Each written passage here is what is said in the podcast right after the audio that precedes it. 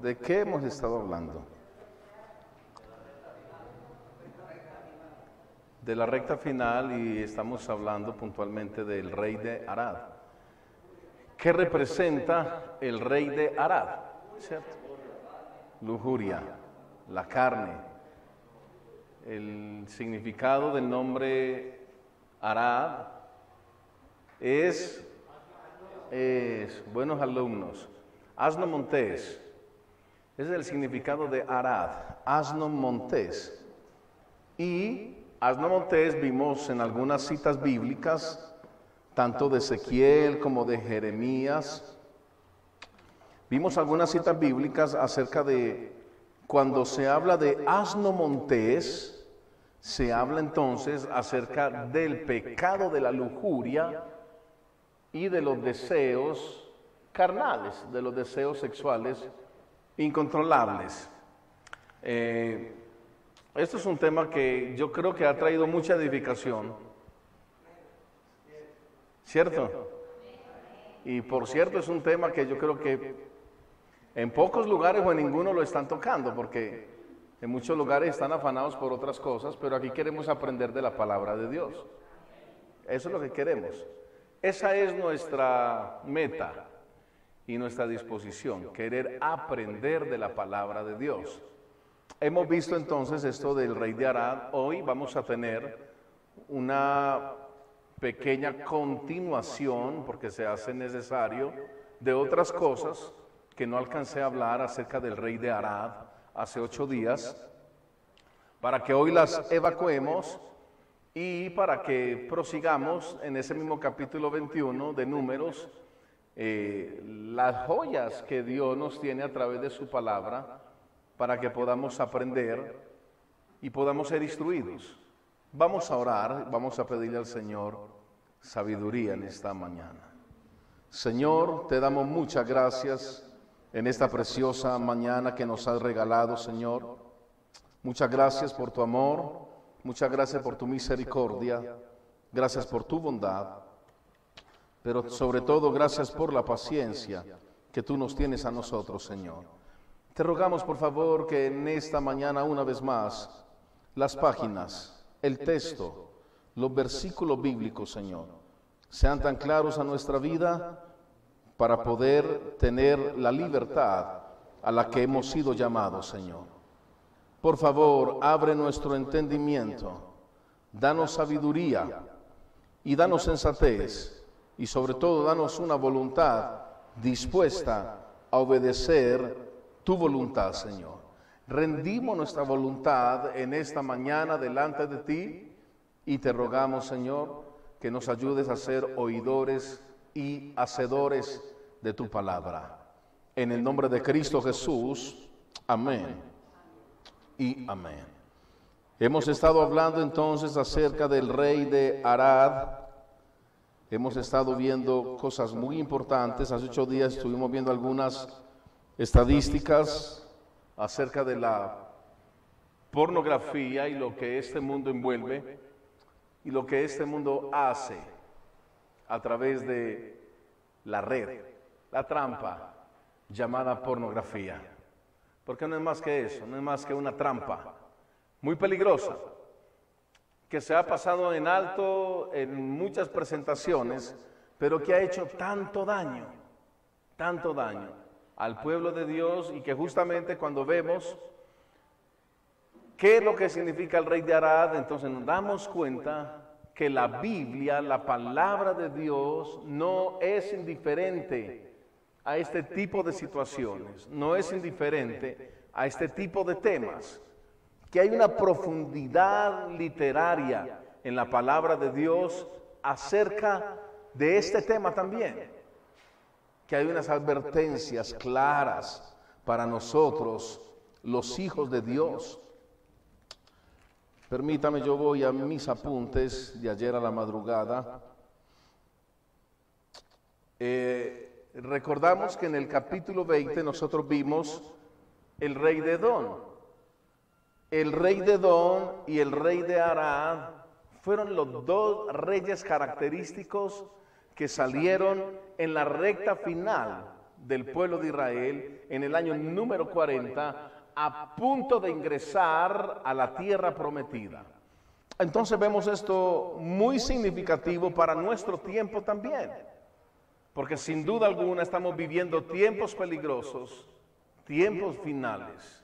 Estamos viviendo cosas tan tremendas que incluso podríamos decir que estamos en una semejanza con la declaración del Señor Jesucristo en Mateo capítulo 24. Escúcheme bien, semejanza, no estoy diciendo que es el cumplimiento, semejanza, donde dice, y habrá tribulación cuando, cuando no la ha habido nunca jamás, ni la habrá. No estoy diciendo que estamos dentro de ese texto, pero estoy diciendo que hay una semejanza. En el tiempo que estamos viviendo hay una semejanza. Porque aunque años anteriores haya existido la peste bubónica, la peste amarilla y toda esa cantidad de cosas, nunca el mundo había sido encerrado totalmente. Nunca. Nunca en la historia esto había pasado. Así hubiesen existido otras pandemias supuestamente, pero realmente nunca fueron pandemias. La peste negra, la peste bubónica, la fiebre amarilla y todo este tipo de situaciones fueron reales, pero nunca fue algo mundial. En esta ocasión ha sido algo mundial y es una voz de alerta para el pueblo de Dios. La gente lo toma deportivamente y la gente dice, no, otras veces ya ha habido de... No, no, espérate, pero nunca nos habían metido bajo un terror mundial. Nunca, es primer vez. Es primer vez en la historia que el mundo entero es encerrado y confinado. Entonces no me venga a decir que esto es una cosa como las otras que ya han pasado. No, no. Nunca antes el mundo había sido encerrado al mismo tiempo. Nunca antes el mundo entero habíamos estado encerrados, confinados, algunos comiéndose las uñas, otros esperando en Dios. Pero esto fue algo uniforme en todo el mundo. Ahora, cuando vimos entonces Edom, que tipifica las obras de la carne, Edom, las obras de la carne, quiere decir entretenimiento y diversión. No son las grandes obras de la carne que conocemos, ni las que vimos y seguiremos viendo hoy con el rey de Arad. Pero es el entretenimiento y la diversión. En el tiempo de la recta final, se hace más fuerte la lucha. Edom y Arad salieron para obstaculizar el avance del pueblo de Dios hacia la tierra prometida. Edom y Arad salieron para obstaculizar el avance del pueblo de Dios hacia la tierra prometida. Edom, entretenimiento y diversión, obras de la carne. Arad, pecados de lujuria. Estos dos salieron a oponerse al avance del pueblo de Dios. Y es tal cual lo que está sucediendo en este tiempo. Hace ocho días veíamos grandes cifras, grandes estadísticas, grandes comparaciones de cómo el mundo ha entrado en una perversión inimaginable. De cómo el mundo ha entrado en una degradación inimaginable. De cómo el mundo está siendo manipulado por el rey de Arad a grandes proporciones. Recordemos que Don significa que son los hijos también de Esaú. Y con Esaú vimos la historia de Esaú y sin duda alguna entendimos que esto está asociado con Esaú que los edomitas son los hijos de Saúl, que Saúl y edomitas es lo mismo. Los edomitas son descendientes de Saúl. Y esto quiere decir entonces que está asociado con las decisiones apresuradas, porque vimos que Saúl tomó una decisión apresurada, una decisión emocional. Esto tiene que ver con las decisiones emocionales, tiene que ver con las decisiones carnales, con las decisiones egoístas, decisiones con cabeza caliente, decisiones circunstanciales que no miden consecuencias. Eso tiene que ver con Edom. Eso tiene que ver con Edom. Ahora, nosotros como hijos de Dios y los que ven por la internet, debemos entender entonces hasta qué punto estamos permitiendo que Edom, que las obras de la carne, que el entretenimiento y la diversión, que las decisiones apresuradas, equivocadas, carnales, las decisiones tomadas por cabeza caliente, las decisiones egoístas, emocionales, las decisiones circunstanciales que no miden consecuencia, hasta qué punto estamos permitiendo que eso opere en nuestra vida. ¿Hasta qué punto? Ahora, este tipo de decisiones tranquilamente, en ocasiones los hijos de Dios, los creyentes, al parecer no tienen ninguna fluctuancia con lo laboral, con lo social y aún con lo académico. Pero ¿por qué se es tan fluctuante con lo espiritual? ¿Sabe por qué? Porque el rey de Don se ha atravesado para impedir el avance. Usted nunca se ha puesto a pensar, porque quizás usted para un montón de cosas, usted es diligente, usted es constante, usted es cumplido, usted no deja pasar por alto, usted le hace así se caiga al mundo. ¿No se ha puesto a pensar por qué para lo espiritual hay tanta fluctuancia? Porque es el rey de Don que ha salido para prevalecer contra los hijos de Dios. Es el rey de Don que ha salido para impedir el avance de los hijos de Dios. ¿No se ha preguntado usted que cuanto proyecto social, académico, laboral, usted se traza, usted lo saca adelante? Pero su vida espiritual está en el mismo lugar de hace 20 años, 10 años, 15 años, 5 años, 3 años.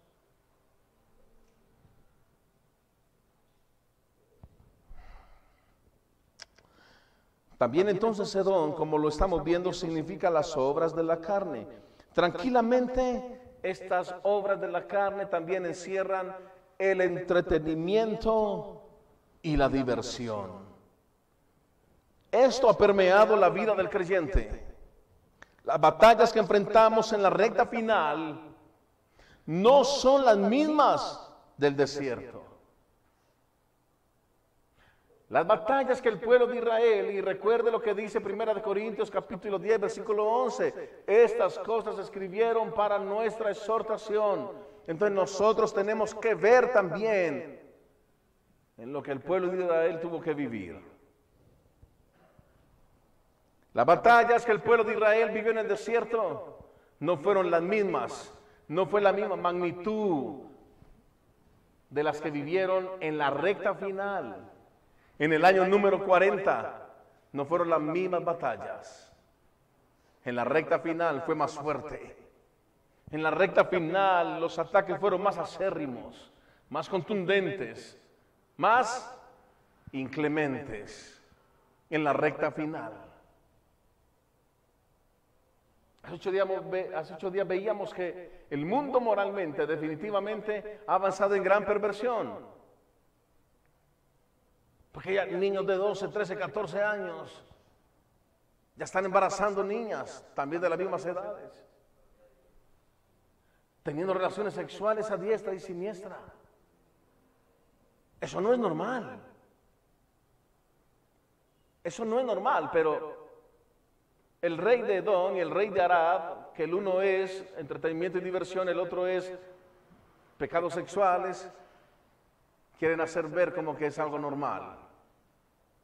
Como que es algo normal y no tenemos nada que hacer, simplemente dejemos que el mundo avance cada vez más hacia el precipicio. El mundo avanzará cada vez más hacia el precipicio, pero nosotros los hijos de Dios tendremos que tener el discernimiento claro para entender cómo debemos cuidarnos de todo esto. No fueron las mismas batallas del desierto, sin duda. No, ahora son batallas a muerte. ¿Sabe por qué? Porque en esta recta final, en este último tiempo, son batallas a muerte contra principados, contra potestades, contra ángeles caídos. Son batallas contra ángeles caídos. Ángeles que no nos quieren dejar pasar y avanzar. Son ángeles caídos que en la actualidad, entre comillas, controlan todo. Ellos controlan la farándula, ellos controlan la moda, ellos controlan las noticias, ellos controlan los medios, ellos controlan las aplicaciones. Eh, perdóneme, cuánta aplicación estúpida sale. Hoy día la gente la descarga en su celular.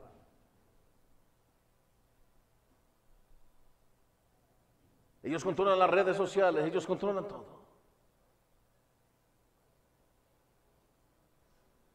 Es una lucha a muerte en este último tiempo. Y usted dirá, pastor, tan exagerado, tan exagerado. Si usted supiera cuántos están saliendo del camino y descarriando, eso quiere decir muerte espiritual. Porque el que se descarría está muerto espiritualmente. Es muerte espiritual. ¿Sabía usted que las iglesias en este último tiempo, en la recta final, las iglesias en su mayoría están atestadas de gente, pero muchos de ellos están muertos aún dentro de la iglesia. Quizás aún dentro de esta iglesia muchos de ustedes están muertos y no se han dado cuenta. Solo lo sabe Dios, pero yo lo tengo que decir, porque es mi misión en esta mañana. Porque eso es lo que hace el rey de Don y el rey de Arad. Traer muerte espiritual, traer separación, impedir que usted como hijo de Dios avance a la tierra prometida. Avance a la herencia celestial. Porque nuestro Canaán no es un lugar físico. Nuestro Canaán son las moradas celestiales que el Hijo fue a preparar para nosotros, para que donde Él está, nosotros también estemos. Aquellas moradas celestiales son nuestra promesa de esta día. Ahora, los creyentes, hombres, mujeres, los adultos, los jóvenes, adictos al entretenimiento y a la diversión. La plataforma del mundo es clara. ¿Y sabe cuál es? Es esclavizar, atar y condenar. La plataforma del mundo está clara. Y es esclavizar, atar y condenar. Usando todos los medios posibles y las justificaciones aparentemente sensatas en la carne. Y escúcheme muy bien. Y escúcheme con oídos muy sabios para que no me malinterprete y apriétese bien el cinturón. Pero esta plataforma está lista para atar, esclavizar y condenar usando cualquier medio posible. Aparentemente medio, medios sensatos en la carne, medios como salidas y paseos familiares, reuniones familiares, comida y almuerzos familiares, juegos familiares, integraciones empresariales, dinámicas sociales. Y no me malinterprete, por favor. Esto no es pecado, pero el desequilibrio en ellos sí es pecado. Si es pecado que usted tenga más vida social que espiritual. Si es pecado que usted tenga más vida familiar que espiritual. Porque su vida social y su vida familiar, con todo y eso, no echarán el fundamento firme para sostener su familia y su casa cuando vengan momentos de opresión y ataques satánicos del mismo infierno. Dios mío. Pero si usted tiene una vida espiritual, su hogar va a ser protegido. Su matrimonio va a ser protegido. Su casa va a ser protegida. No me malinterprete. No estoy diciendo que pasear sea pecado. No estoy diciendo que la vida familiar sea pecado, pero sí estoy diciendo que si tienes más de eso que de lo espiritual, si estás en pecado.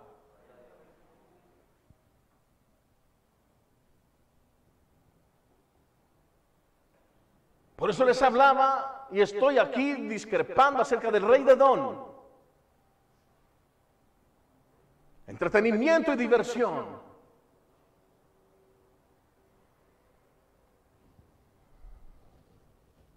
Todos los medios posibles. Edón los usará. Debemos tener una balanza. Evaluemos la balanza y miremos hacia dónde la balanza está más inclinada. No hay ningún problema con que salgas. Pero dime cuántas horas. No hay ningún problema con que pases. Pero dime cuánto tiempo estás en la presencia de Dios.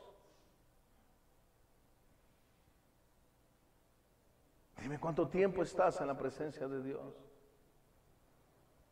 para tener un equilibrio. Esta semana escuché a alguien diciendo algo muy sensato en la radio. En BBN, por cierto, yo lo único que escucho de vez en cuando es BBN, yo no escucho las otras emisoras. No, me gustan. Tengo mucho, muchas cosas que no, me encuentro con esas otras emisoras. un buen predicador de BBN. Si usted quiere ser edificado, eh, escuche BBN. Aparte de las predicaciones que escucha aquí en esta iglesia, escuche BBN. Decía lo siguiente. No hay ningún problema con que usted vea una hora de televisión. Si está dispuesto a orar dos.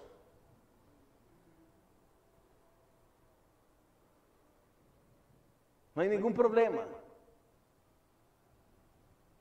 Si usted está dispuesto a dobletear el tiempo que le debiera dar a Dios, el tiempo que le debiéramos dar a Dios, debería ser un tiempo de calidad y no orar cinco minutos a la carrera. Y no leer la Biblia por leerlo como un libro de fantasía y solamente de ilustraciones, pero en últimas no tener y no generar ningún cambio.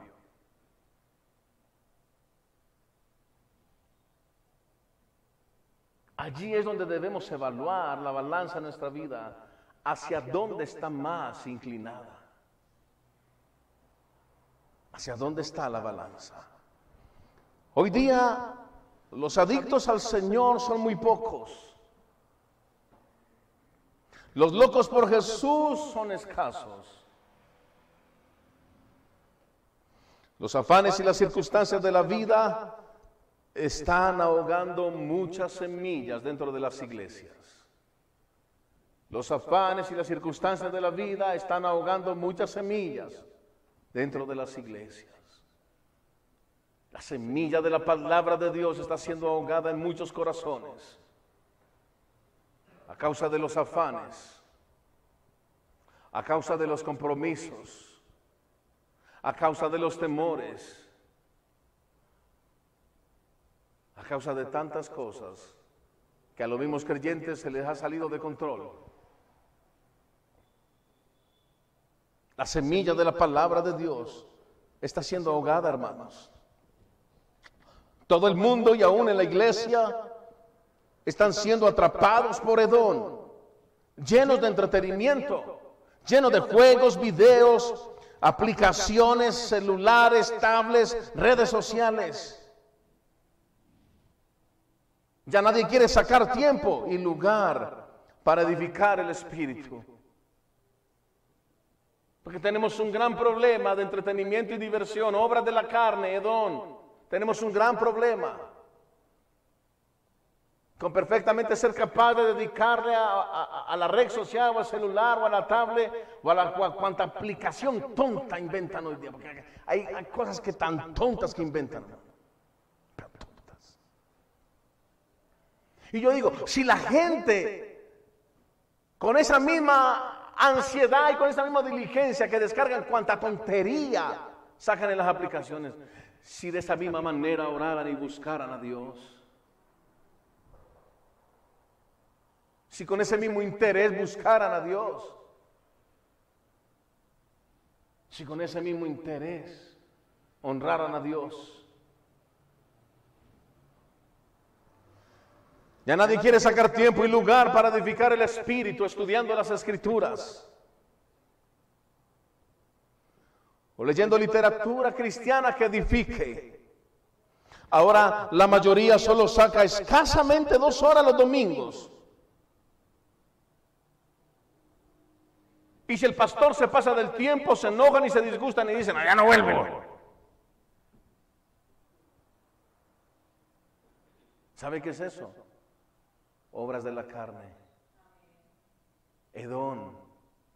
Solo están acostumbrados al entretenimiento y a la diversión. Al entretenimiento y a la diversión. Este es el tipo de personas que no aguantan un ayuno más de un día. Este es el tipo de personas que al segundo o al tercer día de ayuno ya están muriendo. Es el tipo de personas que cuando se convoca una vigilia a la una de la mañana ya están bostezando.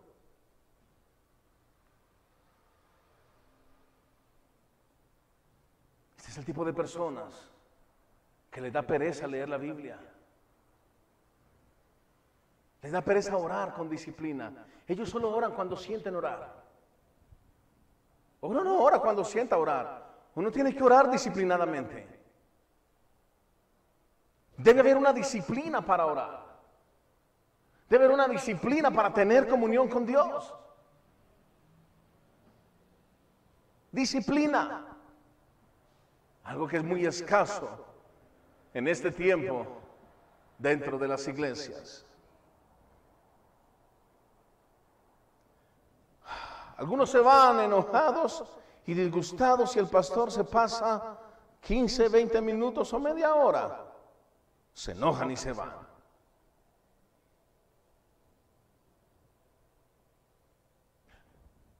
Sobre todo si es una predicación como esta, que lo que se quiere es no entretener, sino convertir el alma. Okay, yo no estoy aquí para entretenerlos a ustedes, yo no soy un payaso.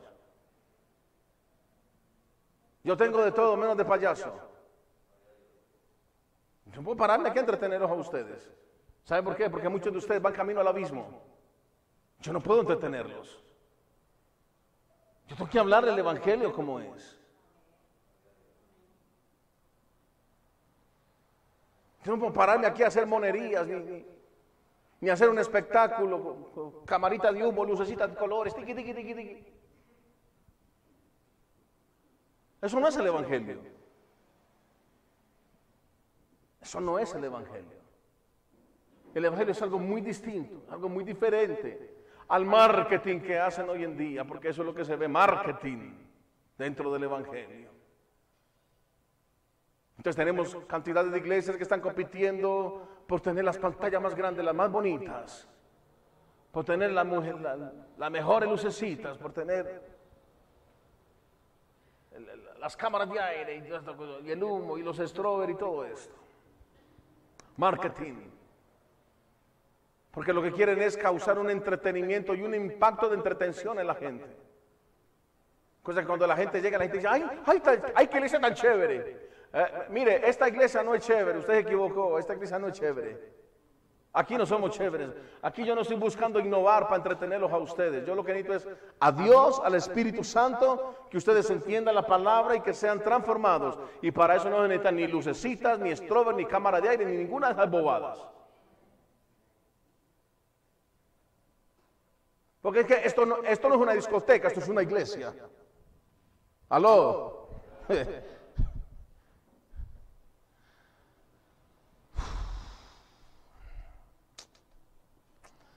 Necesitamos predicaciones para convertir el alma. Ahora, como les estoy hablando de entretenimiento y diversión, que es las obras de la carne también, a lo cual se dedica el rey de Don, también tenemos que decir y tenemos que ser sensatos en aceptar que lamentablemente en el tiempo en que vivimos muchos se conforman con ser domingueros. No creen que valga la pena un pequeño sacrificio de salir cansados del trabajo y venir a la iglesia entre semana. Pastor, a usted le queda muy fácil porque usted no tiene ya un trabajo secular. Pero lo tuve y mi pasión nunca se disminuyó.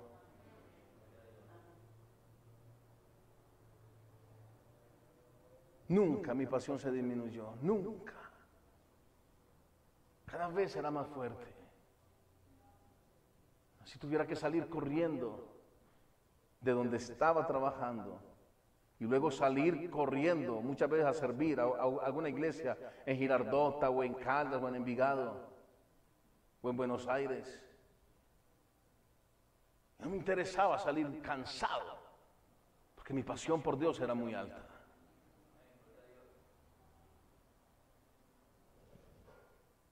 Pero en el tiempo en que vivimos, al parecer el sacrificio está brillando por su ausencia en los creyentes actuales, en los creyentes de la recta final. Al parecer es demasiada exigencia, demasiado sacrificio. Venir al templo a un culto en semana o a un discipulado, etcétera, qué sé yo. ¿Cómo han cambiado los tiempos, hermano? ¿Cómo han cambiado los tiempos? ¿Sabe por qué? Porque en la recta final, Edón, el entretenimiento, la diversión y las obras de la carne, y Arad, los pecados de lujuria, en el tiempo de la recta final, ese ataque es más fuerte. Es más fuerte. Hermanos, perdónenme. Perdónenme, pero la verdad es que a mí me tocó una época muy diferente. Muy diferente. Algunos acá somos viajeros en el tiempo. Y algunos de los que me oyen por internet somos viajeros en el tiempo. Venimos de una época muy diferente. Venimos de una época donde la pasión por Dios no tenía límites. Venimos de una época donde los sacrificios por Dios y por su obra no tenían límites. Venimos de una época donde no nos importaba ni siquiera caminar lo que hubiera que caminar con tal de ir y cumplir con una misión espiritual. Venimos de una época donde no había tanto facilismo como el que hay ahora, y aún con el facilismo que hay ahora, la gente es mediocre en su vida espiritual. pastor, ¿por qué dice eso? Porque no son capaces de levantarse a un matutino a las 5 de la mañana virtual por Facebook. En mi época lo hacíamos todos los días yendo hasta la iglesia. Todos los días yendo hasta la iglesia. En el Bundenando, por cierto, caminando. Y la distancia no era corta, la distancia era lejana.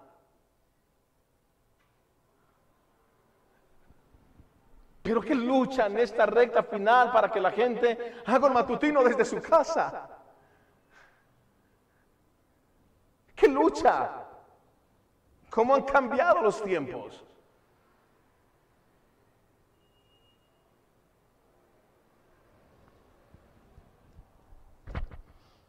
Antes había adicción por Jesús. Antes había pasión por Jesús. Antes había un profundo deseo por Dios y por su obra. Los tiempos han cambiado. En la recta final, la lucha más fuerte. La batalla es más acérrima. Qué diferente son los adolescentes de hoy día a los adolescentes de ahora años. Los adolescentes hoy día despiertan su vida pasional a los 13, a los 14 años. En mis tiempos éramos desesperados yendo a la iglesia a orar y a buscar a Dios.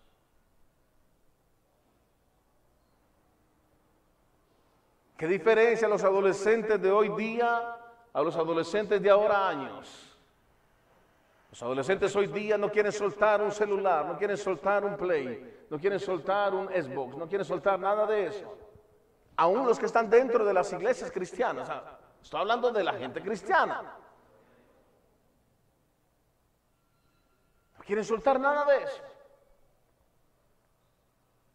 entretenimiento y diversión, el rey de Don. ¿Qué diferencia hay con los jóvenes hoy día a los jóvenes de ahora años atrás? ¿Qué diferencia tan grande? Hoy día los jóvenes están entregando a cuanto placer y a cuanto engaño de Satanás. Años atrás éramos jóvenes que solamente soñábamos con servir a Dios. Con servir a Dios. Entendiendo el principio de servicio. ¿Sabe cuál es? Que el primer lugar donde se debe servir es la iglesia local. Ese es el principio de servicio que el primer lugar donde se debe servir es la iglesia local.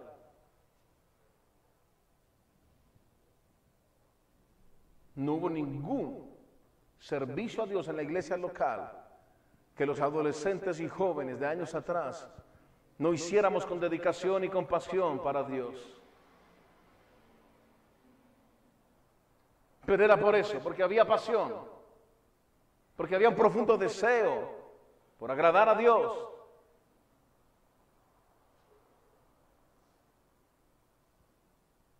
¿Qué diferencia este tiempo? Y estoy hablando en términos generales. en su mayoría, los adolescentes y los jóvenes solo quieren vivir para sí. No tienen tiempo para orar. No tienen tiempo para escudriñar la escritura. No tienen tiempo para aprender. No tienen tiempo para buscar a Dios no tienen tiempo para tener experiencias con el Espíritu Santo. Y discúlpeme que me ponga como ejemplo, pero tengo que hablar de eso. Y yo a mis 12 años estaba desesperado por tener una comunión con el Espíritu Santo. Por eso fue más o menos a esa edad donde fui bautizado por el Espíritu del Señor porque había un desespero por buscar la gloria de Dios. Hoy día yo no veo, no veo jóvenes desesperados por la gloria de Dios, veo jóvenes desesperados por sí mismos. Y hablo en términos generales, no estoy hablando solamente de esta iglesia, hablo en términos generales, en términos generales en todas las iglesias. No veo jóvenes desesperados por buscar a Dios. No veo jóvenes desesperados que, digan, vamos a hacer una reunión y a, qué va? Vamos a orar. No, para ellos la, la oración es algo aburrido. Pero ¿sabe por qué es aburrido? Porque es el rey de Don que está operando. El rey de Don está operando. El entretenimiento y la diversión está operando y está cumpliendo su cometido. Qué diferente los adultos y aún los ancianos de esta época, la época de atrás. Los adultos de la época de atrás era gente que oraba, que buscaba a Dios. Hoy día, poco tiempo hay para hacerlo. ¿Y sabe por qué, hermano? Porque en la recta final, la pelea contra Edón y Arad es definitivamente a sangre y muerte. A sangre y muerte la pelea contra Edom. Su pereza espiritual para leer la Biblia no es normal. Su pereza para orar no es normal. Su pereza para venir a la iglesia no es normal. Que la gente encuentra las mayores justificaciones con versículos mal interpretados. Entonces la gente dice, no, no, no, no, no, no, es que no hay que ir a una iglesia. La, la Biblia dice que donde hay dos o tres reunidos en su nombre, ahí está el Señor. Eso no quiere decir nada de eso. El contexto de todo eso tiene que ver con el perdón. No tiene que ver con algo numérico. Pero cuanto detractor, y perdóneme, Cuanta persona que se diga predicador o se diga pastor o cualquiera que medio lee la Biblia y la malinterpreta, sale a las redes sociales, dice tres babosadas de tres pesos, la gente se lo cree. Oh, ya no hay que congregarse, no hay que congregar. Oye, entonces el apóstol Pablo, ¿por qué fundó tantas iglesias? ¿Qué pasó pues? ¿Estaba equivocado el apóstol Pablo o qué? Entonces, ¿por qué Jesús se congregaba? Jesús iba al templo. ¿Qué pasa? Que la gente se está dejando engañar por cuánta tontería sale en las redes sociales. ¿Cuánta tontería? ¿Y sabe por qué? Porque no dejan que le den una formación dentro de una iglesia local. Porque para eso existe una iglesia local, para una formación.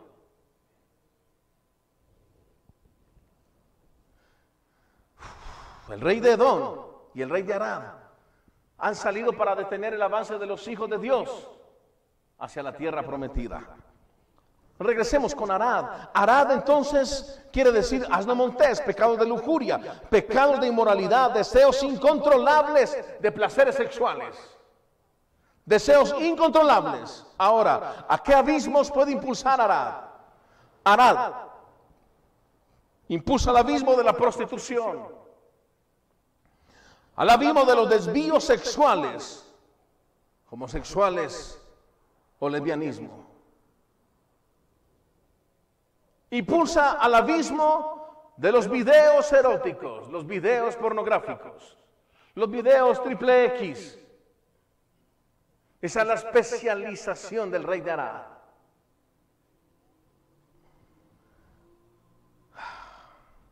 Impulsa el abismo de consultar redes pornográficas.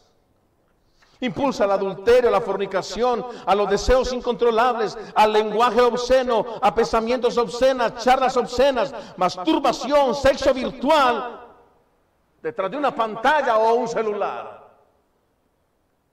Porque el rey de Arad comienza a maquinar en, la mente. El rey de Arad comienza a entorpecer la mente. El rey de Arad empieza a dañar la mente.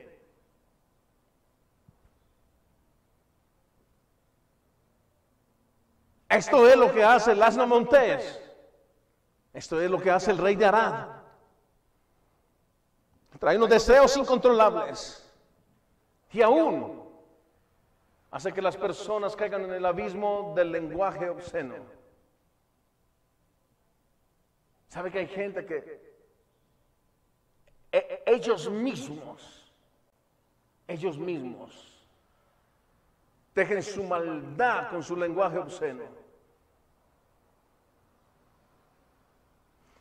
Y no frenan la obscenidad de lo que otros hablan, ellos lo escuchan.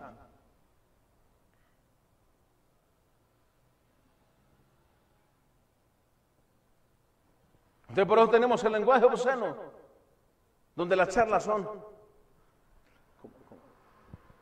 como, está de buena.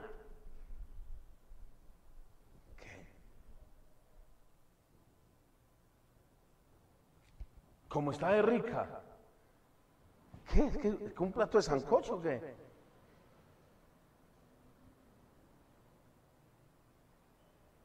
El lenguaje obsceno. Eso hace parte del rey de Arad.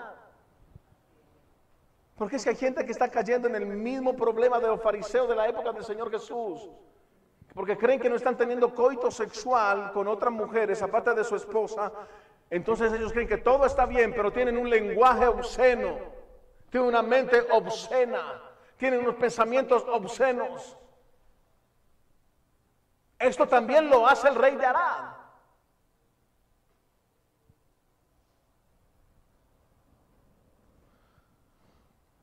charlas obscenas, el rey de Arad impulsará a la masturbación, al sexo virtual, a la autogratificación de la masturbación detrás de una pantalla, detrás de un celular o detrás de algunos escritos obscenos también. Ese es el trabajo del rey de Arad. Por eso en la última etapa y en la recta final no es tan simple como ahora años. Hace ocho días veíamos que la descompensación moral que tenemos ahora No es la misma inmoralidad que había hace 40 años, 50 años atrás. No es la misma. Hoy estamos en el mundo entero. Estamos en un abismo de inmoralidad. ¿Sabe por qué? Porque estamos en la recta final y en la recta final fue que el rey de Arad apareció para oponerse a que Israel avanzara a la tierra prometida. Por eso no es algo sencillo. Por eso no es algo simple. Por eso, aunque muchos han propuesto salir de allí, no han podido. Porque es una lucha acérrima. Pero ahorita les voy a decir cómo vamos a salir de allí.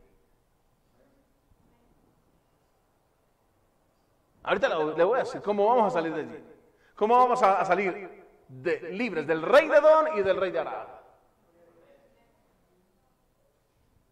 Y para los que están escuchando por la internet. Vamos al número 21, por favor. Que todo lo que he hecho es disertar con lo que ya está como precedente de lo que venimos enseñando. Así que no es que apenas yo vaya a ir a la palabra, no, no. Estamos entre el número siempre, capítulo 20 y ahora capítulo 21.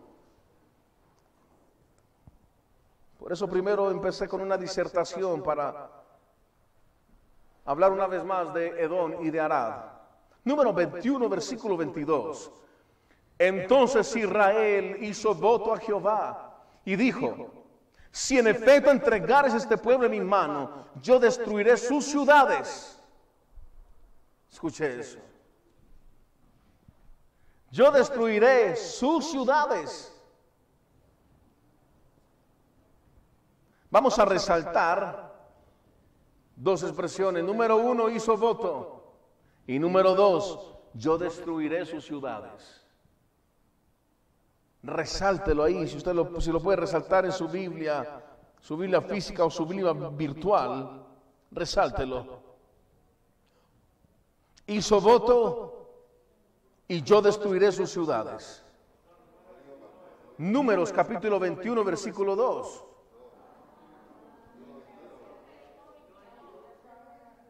Yo dije dos.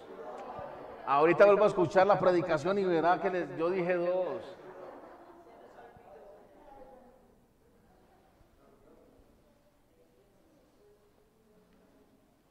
Entonces Israel hizo voto a Jehová y dijo, si en efecto entregares a este pueblo en mi mano, yo destruiré sus ciudades. Dos palabras para resaltar.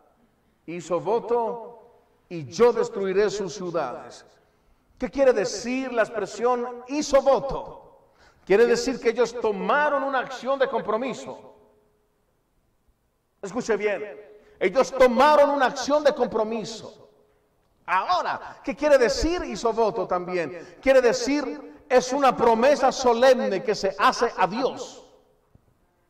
Una promesa solemne que se hace a Dios de llevar a cabo algún acto o abstenerse. O abstenerse de cosas que no son lícitas. O sea, es un acto voluntario. Es un acto voluntario. Y aquí es donde recordamos lo que el apóstol Pedro dijo en Primera de Pedro capítulo 2, versículo 11, donde dice, amados míos, yo os ruego como peregrinos y extranjeros que os abstengáis de los deseos carnales, de los deseos carnales ¿Qué es lo que son los deseos carnales?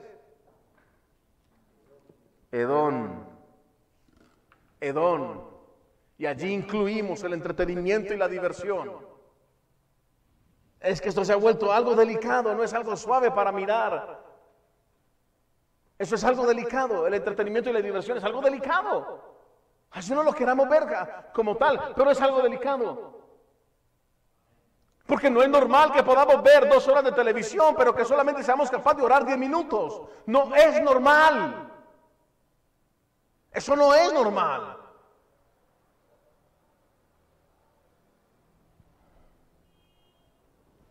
Yo ruego, dice el apóstol Pedro, como a peregrinos y extranjeros que os abstengáis de los deseos carnales que batallan contra el alma. Eso es lo que quiere decir entonces un voto. Es una promesa solemne que se hace a Dios. Una promesa solemne. que se hace a Dios. Ahora, ¿qué quiere decir? Yo destruiré. Yo destruiré. Allí Dios promete actuar bajo ese acto voluntario del hombre. Dios promete actuar bajo ese acto voluntario del hombre. En pocas palabras, circunstancias como estas, donde opera Arad, no serán vencidas si primero no tomamos una decisión. No serán vencidas si primero no tomamos una decisión. Hay gente que llora mucho, pero nunca deciden en serio. Hay gente que pide perdón, pero nunca deciden en serio. Hay gente que se llena de remordimiento, pero nunca deciden en serio. Nunca hacen un voto solemne. Un voto solemne, o sea, algo en lo cual hay que reverenciar y cumplir. No hacen un voto solemne. Hay gente que se lamenta, pero nunca hacen un voto solemne. Nunca hay un acto voluntario. Le repito, donde opera Arad, no serán vencidas las circunstancias si primero no tomamos una decisión. Usted dirá, ¿y, por qué, pastor? Pues por la sencilla razón de que Dios no va a venir a apagar el celular. Dios no va a venir a apagarte la tablet, Dios no va a venir a apagarte el computador. Es como el que es como los que tienen una lucha con el, con el cigarrillo. Señor, quítame, quítame esto, Señor. Ay, ¿yo qué voy a hacer? Señor, quítame esto, quítame esto, Dios mío, ¿qué era? No, ¿hasta cuándo? Pues yo, ¿hasta cuándo? No, ¿hasta cuándo yo? Pero lo siguen disfrutando. Deben tomar una decisión.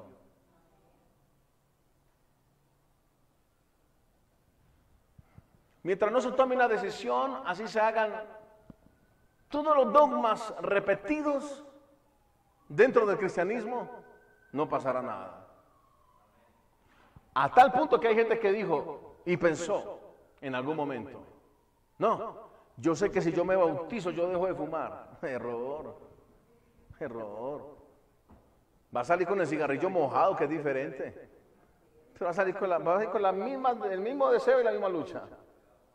Si hay que tomar es una decisión. Una decisión.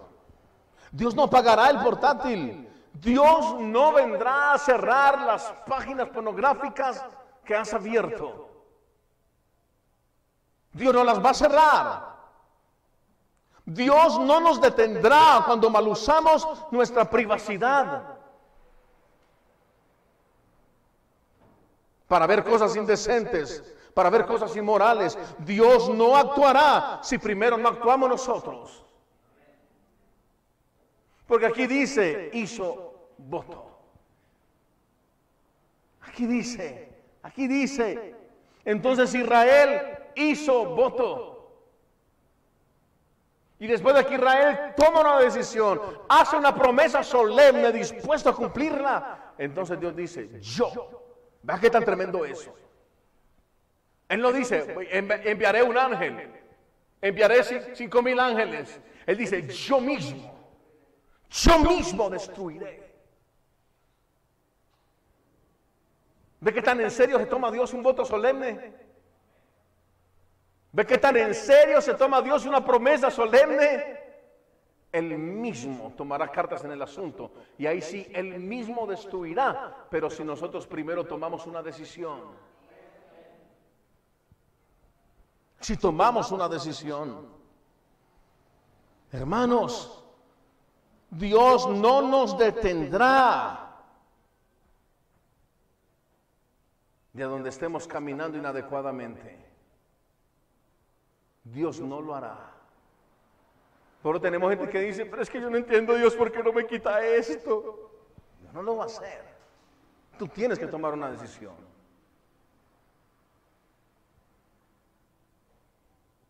Y aquí es donde hemos tenido mucha descompensación. Tomamos decisiones serias a nivel laboral, tomamos decisiones serias a nivel académico, tomamos decisiones serias a nivel familiar, tomamos decisiones serias a nivel social, pero estamos charlando a nivel espiritual. Y hay un problema con eso. Pero estamos charlando espiritualmente. Estamos llenos de entretenimiento y de diversión. Y eso tiene que ser sacado voluntariamente. Con una promesa solemne. Dios no actuará entonces si primero no actuamos nosotros. No importa la gente cuánto llore y la gente cuánto diga, pero Dios, ¿por qué no me quita esto? Pero Dios, ¿por qué no me quita esa mujer que, que se me atraviesa en el camino? Pero Dios, ¿por qué no me quita ese hombre? ¿Ah? Pero Dios, ¿por qué no me quitas a vecina que siempre pasa por aquí? ¿Por qué Dios no me quitas a vecina que siempre, que, que, tormento esa mujer para mí? La decisión es tuya. Cuando la vecina pase, no la mires. O no salga. Deben haber decisiones muy fuertes. Camino a la libertad deben haber decisiones muy fuertes. Sí. Ah, que es que la vecina del balcón, que es que la de allí, que es que, es que, le, es que le llama mucho la atención, que es que le... No salga, no mire. Tomemos una decisión. Pero esa tontada de que es que, no, vea pues, no, que lucha. que lucha, que lucha. No, es que como, como, como el impío que limpió. El impío dice que el diablo, ¿cuál diablo? Vea, el, diablo es la mujer que está en minifalda, es el diablo. Pero no dejan de mirar. Así tenemos cristianos, ahí tenemos hijos de Dios que están operando bajo esa influencia. Entonces dicen, ¿qué cosa pues? que No. Y yo, y yo me tengo analizado muchos cristianos de esta época. Ellos mismos se la tiran de puritanos y se acercan a donde a la que tiene el, el o la minifalda o lo que sea. Se acercan a ella y ellos mismos tienen el descaro de decirle, venga, ¿usted por qué no? Pues, ¿a usted no le incomoda que la miren tanto? ¿Usted por qué no usa una ropita como más, como más decente, como, vea, que, pena, porque es que pues si debería vestirse como mejor. Ellos están camuflando eso. Por lo que quieren es mirar de cerca.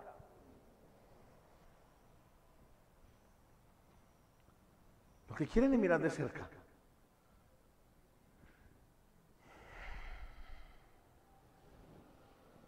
Hay gente que llora y se lamenta. Hay gente que dice, ¿para hasta cuándo? ¿Hasta cuándo? ¿Hasta cuándo? ¿Hasta cuándo? Yo no quiero más eso, yo no quiero más eso. Videos XXX. Yo, Señor, quítame esto. Dios mío.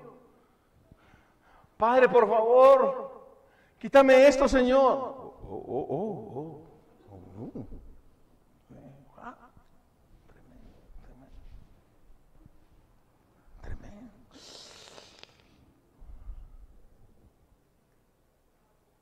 Dios jamás lo va a quitar.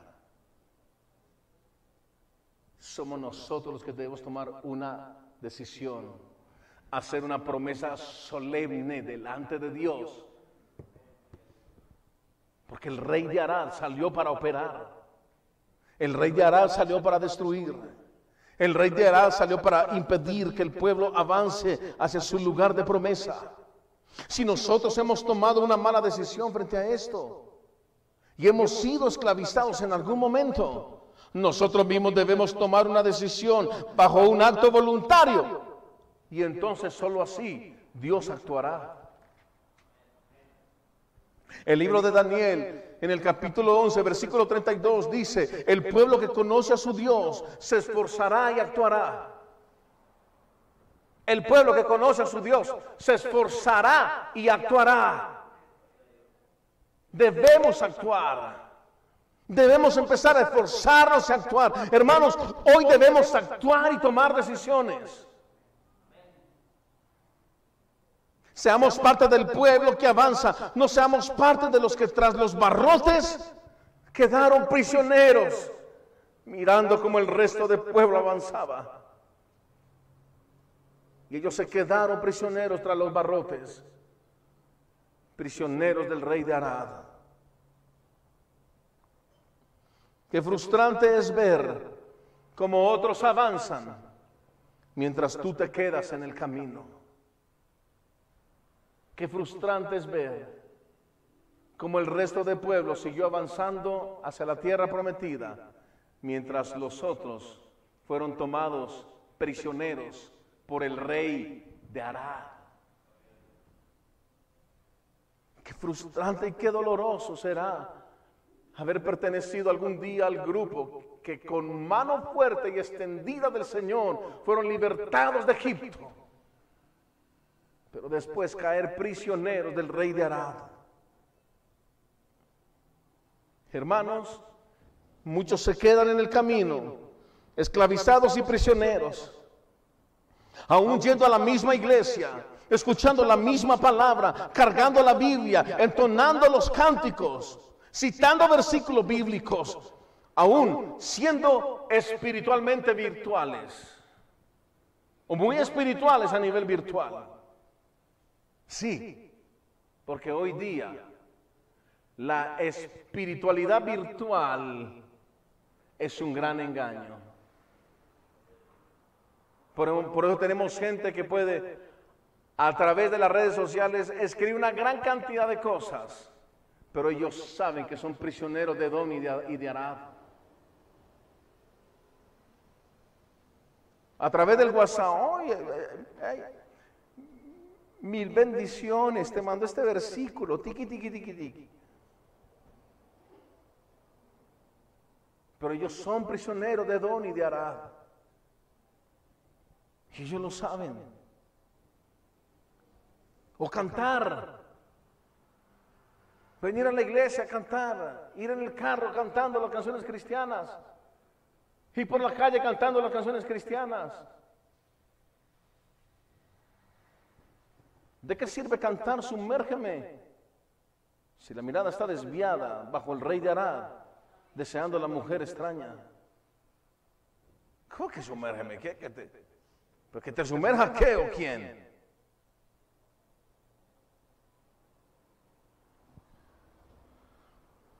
Aún siendo virtual, aún siendo espiritual en lo virtual. Hay gente que es especialista en esto. Aún siendo un ofrendador y un diezmador. Hay gente que ha quedado en el camino prisioneros, esclavos del rey de Arad y aún dogmáticamente haciendo todo lo correcto, con un lenguaje religioso aún, el Señor te bendiga. Hermanos, ¿de cómo está? En victoria. En victoria. Prosperado, bendecido y en victoria. Y con peligro a mejorar. Pero ellos saben que la realidad es otra. Ellos son esclavos de Don y de Arad. Así tengan un lenguaje religioso. Así tengan un lenguaje religioso, son esclavos de Don y de Arad.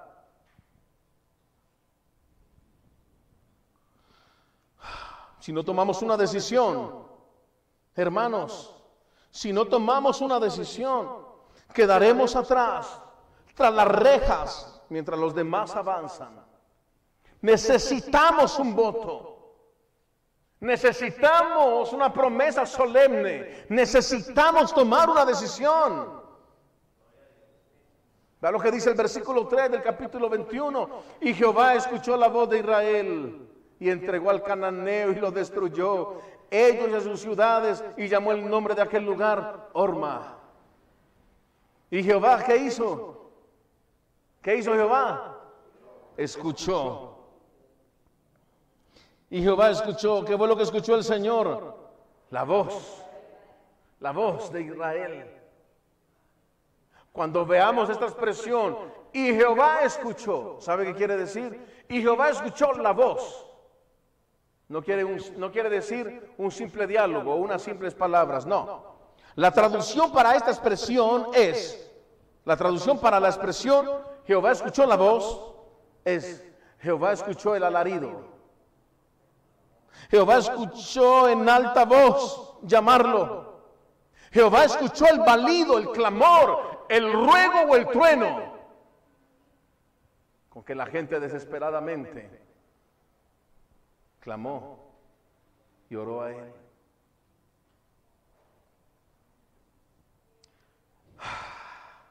Esto es lo que significa la voz en esta ocasión. Lo que Jehová escuchó no fue una voz normal, común y silvestre. Lo que Jehová escuchó fue un balido, fue un clamor, fue una desesperación por querer ser libres, haciendo una promesa solemne delante de Él. Fue un ruego. Hermanos, cuando alguien está prisionero, clama, se aflige, se lamenta de sus malas decisiones pasadas. Cuando alguien está prisionero, llora arrepentido. Y si pudiera retroceder el tiempo, lo haría. Si pudiera retroceder ese tiempo, lo haría.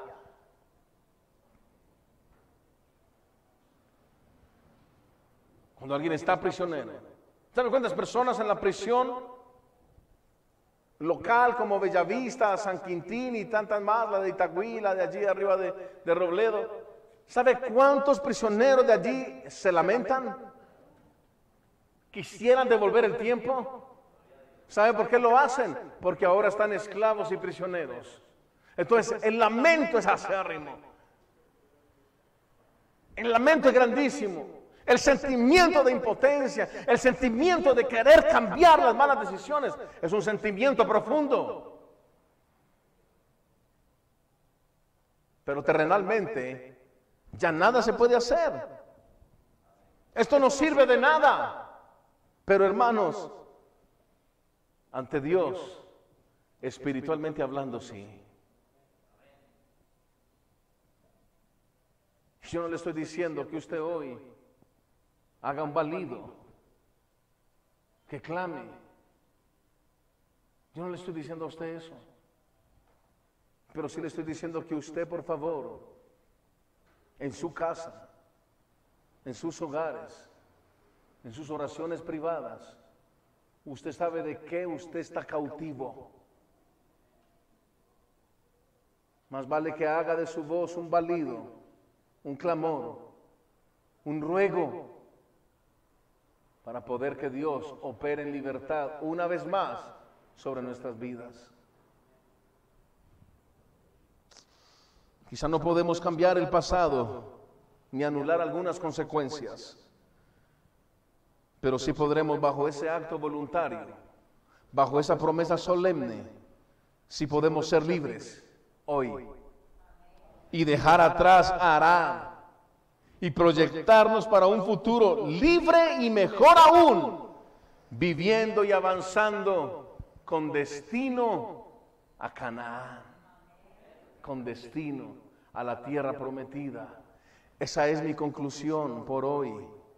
Quizás no podremos cambiar el pasado ni anular algunas consecuencias, pero sí podremos, bajo ese acto voluntario, ser libres dejar atrás a Arad y a Edom y proyectarnos para un futuro libre y mejor aún, viviendo y avanzando con destino a Canaán. ¿Sabe que es muy interesante cómo termina el versículo 3? Y llamó el nombre de aquel lugar Orma. ¿Sabe qué es Orma? En Orma habían estado ellos 38 años atrás. 38 años atrás ellos habían estado en Norma. Eso está en el capítulo 14. Vamos allí para, para, concluir, para no dejar esto ahí flojo. En el capítulo 14 de Números, en el versículo 39, Esto es 38 años atrás.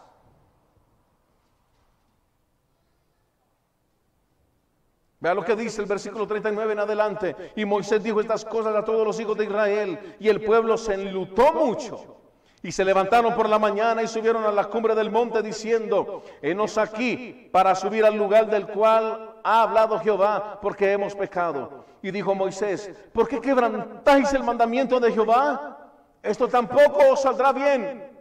No subáis, porque Jehová no está en medio de vosotros. No seáis heridos delante de vuestros enemigos porque el amalecita y el cananeo están allí delante de vosotros y caeréis la espada pues por cuanto os habéis negado a seguir a Jehová, por eso no estará Jehová con vosotros.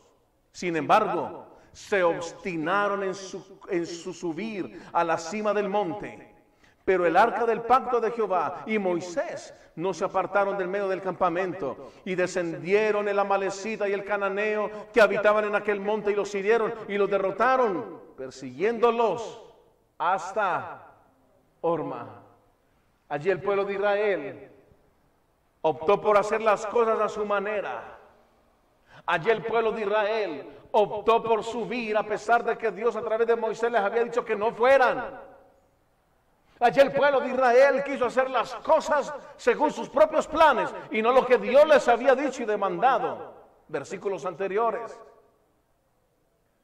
Y dice entonces, los persiguieron hasta Orma. Allí fueron vencidos en Orma. Pero interesante que en el capítulo 21, en el versículo 3, finaliza mostrando que allí, en el lugar donde Dios mismo destruyó al cananeo, donde Dios mismo destruyó la obra satánica de Arad, allí llamó Dios ese lugar Orma, el lugar donde ellos habían fracasado antes. ¿Sabe algo?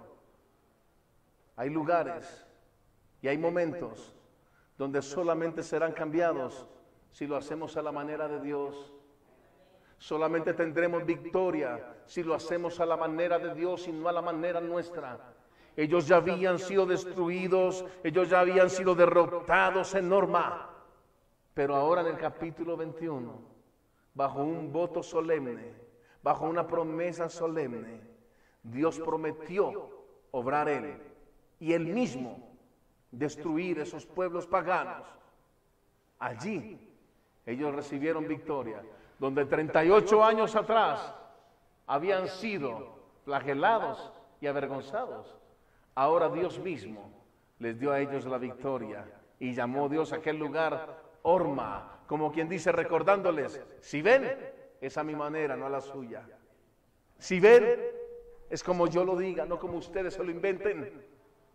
Si ven, si ustedes hacen un voto solemne, entonces yo tomaré acción y yo destruiré los pueblos paganos y yo los liberaré del rey de Arad.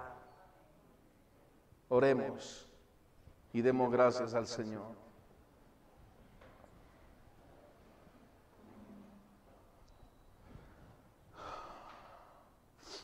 Padre, te damos muchas gracias en esta mañana o parte del mediodía ya, Señor.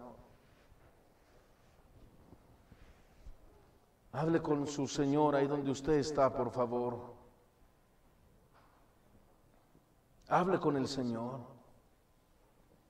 Y dígale, Señor, yo lo he intentado hacer muchas veces a mi manera. Yo lo he intentado hacer muchas veces bajo mis propias ideas.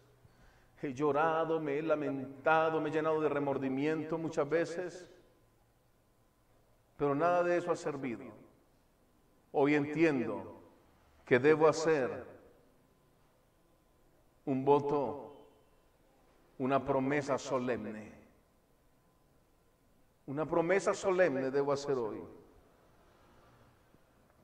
Hable con su Señor, por favor, ahí donde usted está. Hable con Él. Hable con Él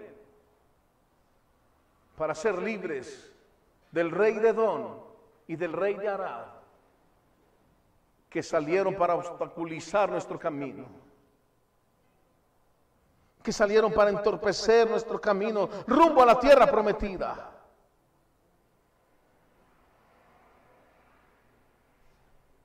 Habla con tu Dios.